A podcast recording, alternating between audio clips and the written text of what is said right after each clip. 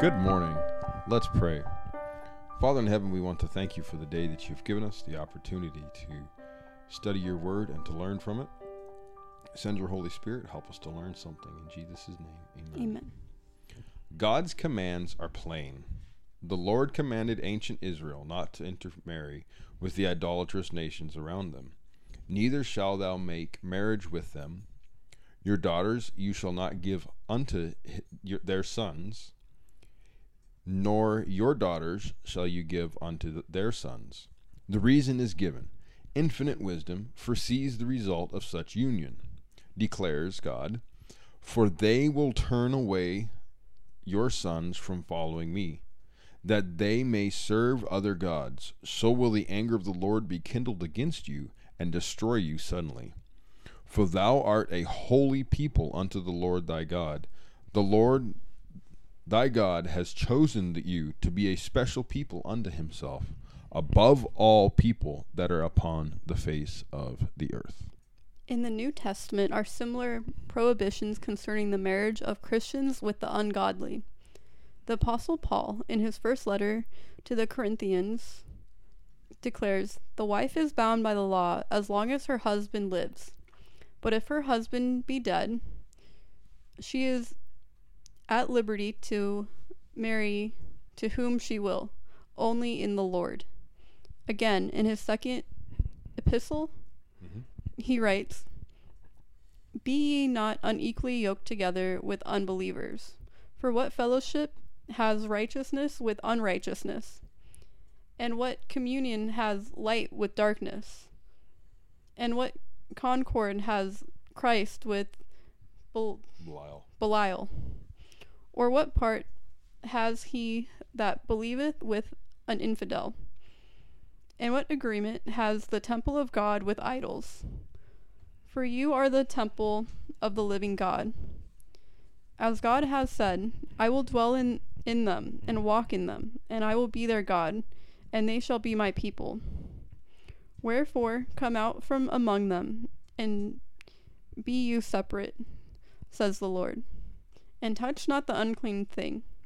And I will receive you, and will be a father unto you, and you shall be my sons and daughters, saith the Lord Almighty.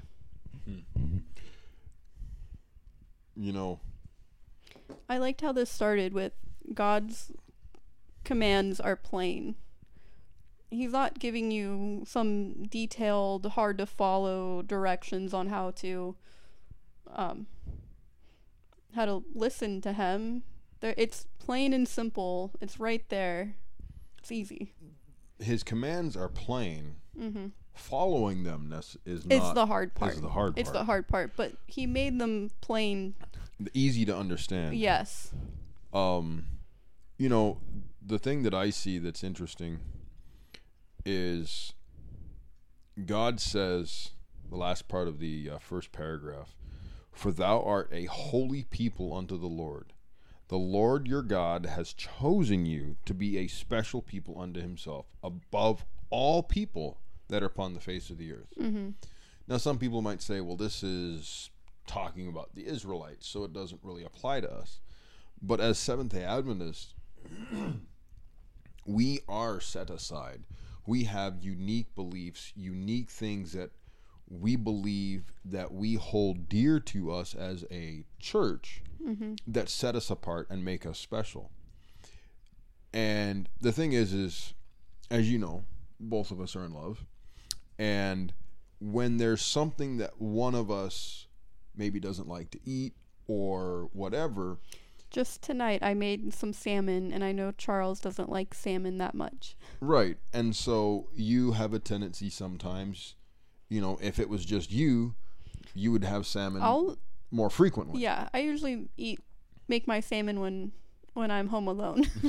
Right, because you know that it's not my favorite. yeah. And so we have a tendency when we're in love with somebody to cater to that other person because mm-hmm. we know that it pleases them.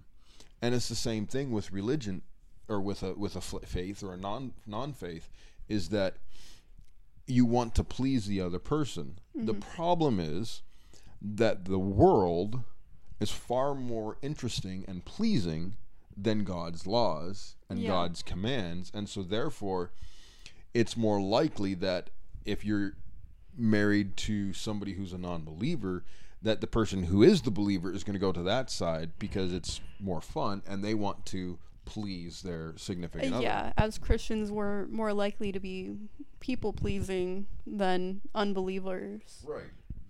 Right. And so, you know, the thing is, is that this is even in the New Testament. A wife is bound by the law to her husband. If he's alive, if he's dead, then she can go and marry whoever she wants, But if, only in the Lord. yes, only in the Lord. Right. I was reading the wrong part. and then we have the it, it's probably the most famous verse when it comes to a couple marrying or dating somebody who's a non-believer be not unequally yoked together with non-believers or with mm-hmm. unbelievers for what fellowship hath righteousness with unrighteousness and it goes through this different contrasting Light List. with dark and light with dark uh, uh, uh, christ and belial and that word that she uses or what concord or the bible uses i should say what concord hath christ with belial what fellowship yeah. is what it is What is Um, Belial? uh, Satan Mm. or the devil. Okay. Um, and so, and then again, God says, For you are a temple of the living God. As God said, I will dwell in you and walk with you, and I will be your God, and you shall be my people. Yeah. Wherefore, come out from among them and be separate. God is going to be our Father. Mm-hmm. And I I love that part. Um. Sorry, now I'm looking at it. and you will, you will be a father unto you. He will be a father unto you, and you shall be my sons and daughters, saith the Lord Almighty. yeah. I love being a daughter of Christ. Yeah, and and and something that that um, again I say it probably three or four times a week about the the relationship that you have with God It's Is a paramount. very important thing. because I know that some some people they have a tendency they they have to be in a relationship. They're either they break up with one person and then they get together with another person. They just constantly have to have this person because they don't want to be alone. And if you have God God is our groom. Mm-hmm. He is our significant other. And if you can't see God as your significant other, then how can you see somebody else as your significant other yeah. long term? And so that connection that we have with God, again, here's another example of how important us walking daily personally with God is so important. Let's pray. Father in heaven, we want to thank you for the day you've given us, the opportunity that we have to read your word and your guidance that you give us. We thank you for the guidance. Help us to follow it. As we said earlier, your guidance is plain, but following It's the hard part. is the hard part. Help us, guide us, give us the strength, wisdom, and energy that we need to follow your law, follow your rules and guidance that you've put in place for us. We thank you for everything you do for us. In Jesus' name, amen. Amen.